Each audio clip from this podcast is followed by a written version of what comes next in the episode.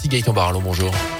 Bonjour Jérôme, bonjour à tous. À la une, les promesses du gouvernement pour l'éducation nationale après cette grande journée de mobilisation chez nous et partout en France. Plusieurs centaines de profs, de personnel éducatif, de parents d'élèves ont défilé hier notamment dans les rues de Rouen, de saint et du Puy pour dénoncer les protocoles sanitaires à répétition, la gestion aussi de la crise sanitaire.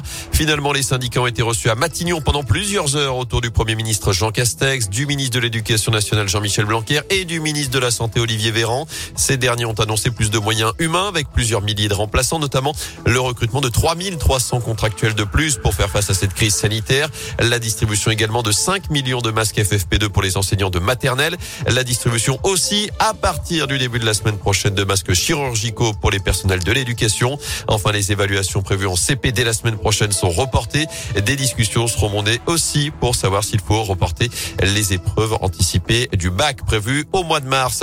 Dans ce contexte, il va falloir encore patienter pour le pass vaccinal. Le projet de loi n'a toujours pas été définitivement adopté. Pas d'accord hier entre députés et sénateurs en commission mixte paritaire après notamment un tweet qui a mis le feu au poudre, celui du patron des sénateurs LR, Bruno Retailleau. C'est donc euh, l'Assemblée qui devrait avoir le dernier mot dans cette affaire.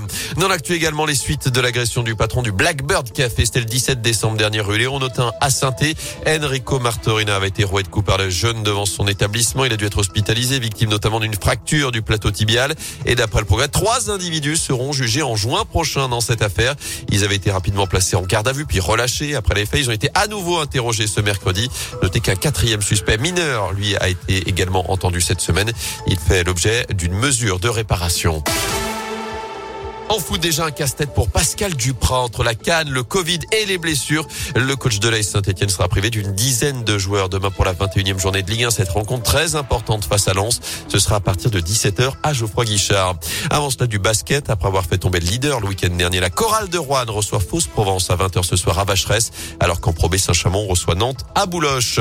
Enfin, on termine avec cette histoire insolite chez nous. Loire Tourisme a enfin récupéré son compte Instagram. On vous avait parlé de cette mésaventure l'été dernier. Mhm. Le département de la Loire s'était fait pirater son compte Instagram par un hacker basé à l'étranger. On retrouvait notamment de jolies photos de notre département sur cette page et depuis presque six mois, il était donc impossible de promouvoir la Loire via ce canal-là. Heureusement, l'agence de développement touristique a pu remettre la main sur son compte il y a une dizaine de jours grâce à la mobilisation des Ligériens. Antoine, Antoine Vermorel-Marquez, le président de Loire Tourisme. On voulait récupérer ce compte-là. Il y avait tellement de followers, c'était dix ans de travail, hein. beaucoup d'investissements humains, y compris financiers. Et pour faire venir du monde chez nous, il y a rien de mieux qu'une image. Hein. Une image vaut mille mots. Et euh, on a euh, essayé de le récupérer de manière euh, légale avec Instagram qui ne nous a jamais répondu. Et puis j'ai déposé plainte début décembre au commissariat de Rouen pour poursuivre ce pirate étranger qui nous demandait une rançon. Et une mobilisation assez formidable s'est produite sur les réseaux sociaux où des informaticiens de la Loire nous ont contactés pour essayer de pirater le pirate. Un informaticien de Violet y est parvenu. Et du coup, ça nous permet d'échanger de nouveau avec les 20 000 abonnés que l'on a et de publier des images